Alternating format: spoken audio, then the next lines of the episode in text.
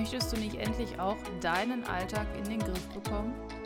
Wäre es nicht schön, wenn du keine Termine und Aufgaben mehr vergessen würdest und du deinen Alltag mit Leichtigkeit organisieren könntest? Wäre ja zu schön, um wahr zu sein, ne? Nö, das muss doch kein Traum bleiben. Ich bin Jasmin und meine Mission ist es, mit meinem Podcast endlich produktiv aus dir einen Produktivitätsguru zu machen. Naja, du weißt, oder so ähnlich. Schön, dass du wieder dabei bist. Heute geht es um das Thema, warum du deine To-Dos richtig aufschreiben musst. Ich gehe mal davon aus, dass du auch irgendeine Art von To-Do-Liste hast, sei es jetzt auf dem Zettel oder wie ich mit einer App und du füllst diese sicherlich regelmäßig mit Aufgaben. Und manchmal hat man das Problem, dass man nicht mehr weiß, was man mit einem To-Do-Punkt meinte oder es steht etwas und dann braucht man aber noch viele weitere Infos, um die To-Do umsetzen zu können und so weiter. Und ich finde, dass das eben nicht produktiv ist. Und das ist ja der Sinn des Podcasts, dass aus dir jemand Produktiveres wird. Und deswegen habe ich dir heute zwei wichtige Tipps mitgebracht, damit du deine To-Dos sauber aufschreibst. Okay, Tipp Nummer eins.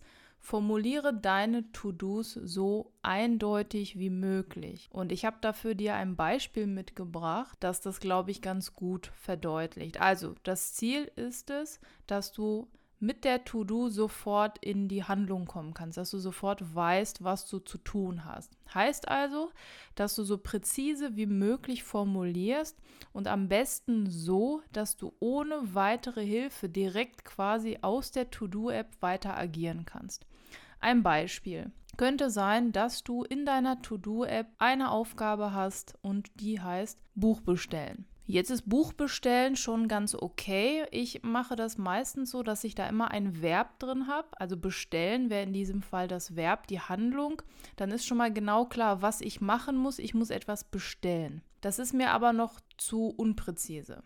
Ein besseres Beispiel wäre zum Beispiel Buch Neues von Daniel Kahnemann bestellen. Das Buch lese ich gerade und ich finde es bisher total spannend. Ich habe gerade die ersten zwei Kapitel nur durch, aber wenn du dich für solche Themen interessierst, warum unsere Entscheidungen so sind, wie sie sind und warum sie total oft beeinflusst wurden und so weiter, dann kann ich dir dieses Buch nur empfehlen. Ich habe das auch selber gekauft und so weiter, aber wirklich spannendes Buch. Jetzt aber zurück zum Thema. Also, aus Buch bestellen haben wir jetzt gemacht, Buch Neues von Daniel Kahnemann bestellen.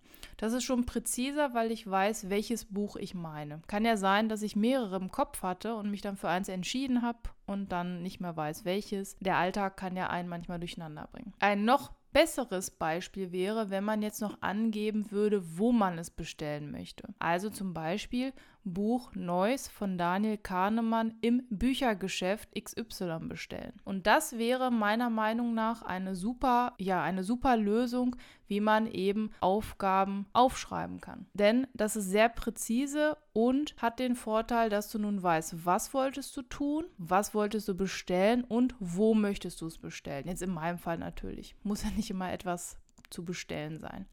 Wenn du jetzt noch einen Ticken weitergehen möchtest, und das versuche ich fast immer zu erledigen, außer ich kann es nicht, weil die Infos dann zu viel wären oder ich bin ehrlich, ich bin zu faul dann manchmal.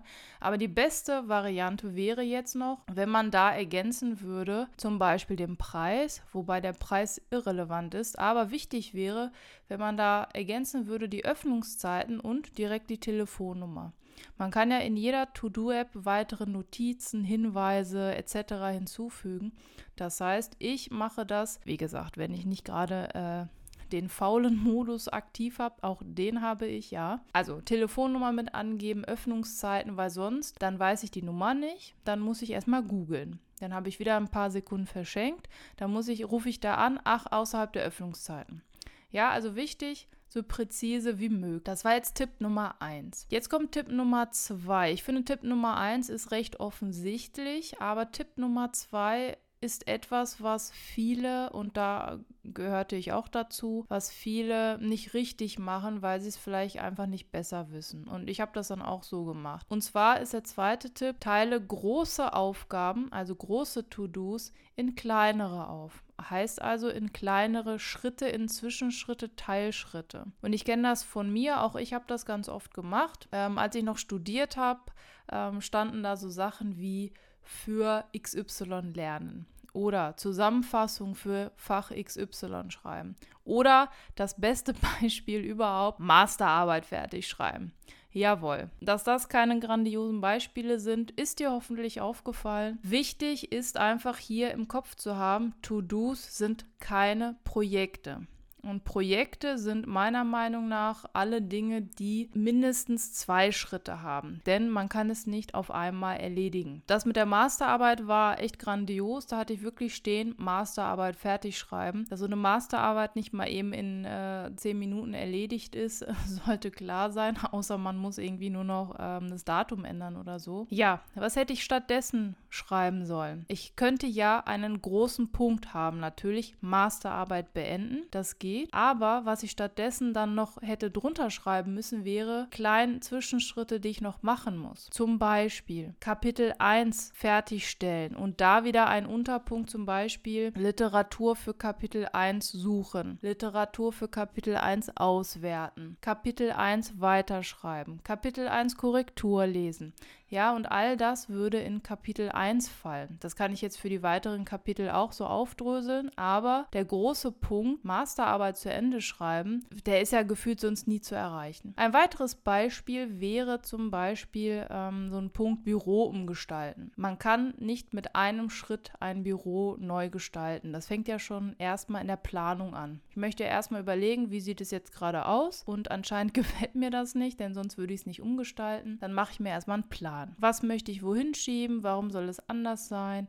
Dann überlege ich mir, was ich brauche. Muss ich vielleicht neue Farbe kaufen, neue Möbel bestellen und, und, und. Das sind alles Unterpunkte von dem großen Ganzen. Das heißt, das große Ganze kann ja ein To-Do-Punkt sein, wäre Büro umgestalten. Und darunter muss ich jetzt die einzelnen Schritte auflisten. Ja, Schritt 1, Plan überlegen oder Plan erstellen. Schritt 2, Farbe kaufen. Und da, wenn ich schon weiß, welche, dann ergänzen. Blaue Farbe vom Geschäft XY kaufen. Dann Möbel austauschen. Dann von Möbel austauschen wäre ein Unterpunkt. Schreibtisch ersetzen durch XY. Ähm, Bürostuhl ersetzen durch XY. Vielleicht den Link schon hinzufügen, wenn ich weiß, welches ich haben möchte. Oder wenn ich weiß, die und die Art soll es werden. Und ich gehe jetzt zum Geschäft und möchte mir das da raussuchen. Also wichtig nochmal, formuliere deine To-Dos eindeutig und präzise und achte darauf, dass du nicht, ähm, wie ich, riesengroße Projekte als einen Punkt deklarierst. Ich erinnere da nur noch mal an die Masterarbeit, ähm, sondern dass du sie in kleinere Aufgaben unterteilst. Im Grunde also die Zwischenschritte, die man macht. Das war's auch schon für diese Folge. Überleg dir mal, wenn du deine To-Dos aufschreibst, ob du sie richtig aufschreibst und wenn nicht, wie du sie ändern kannst, damit sie für dich präziser werden. Und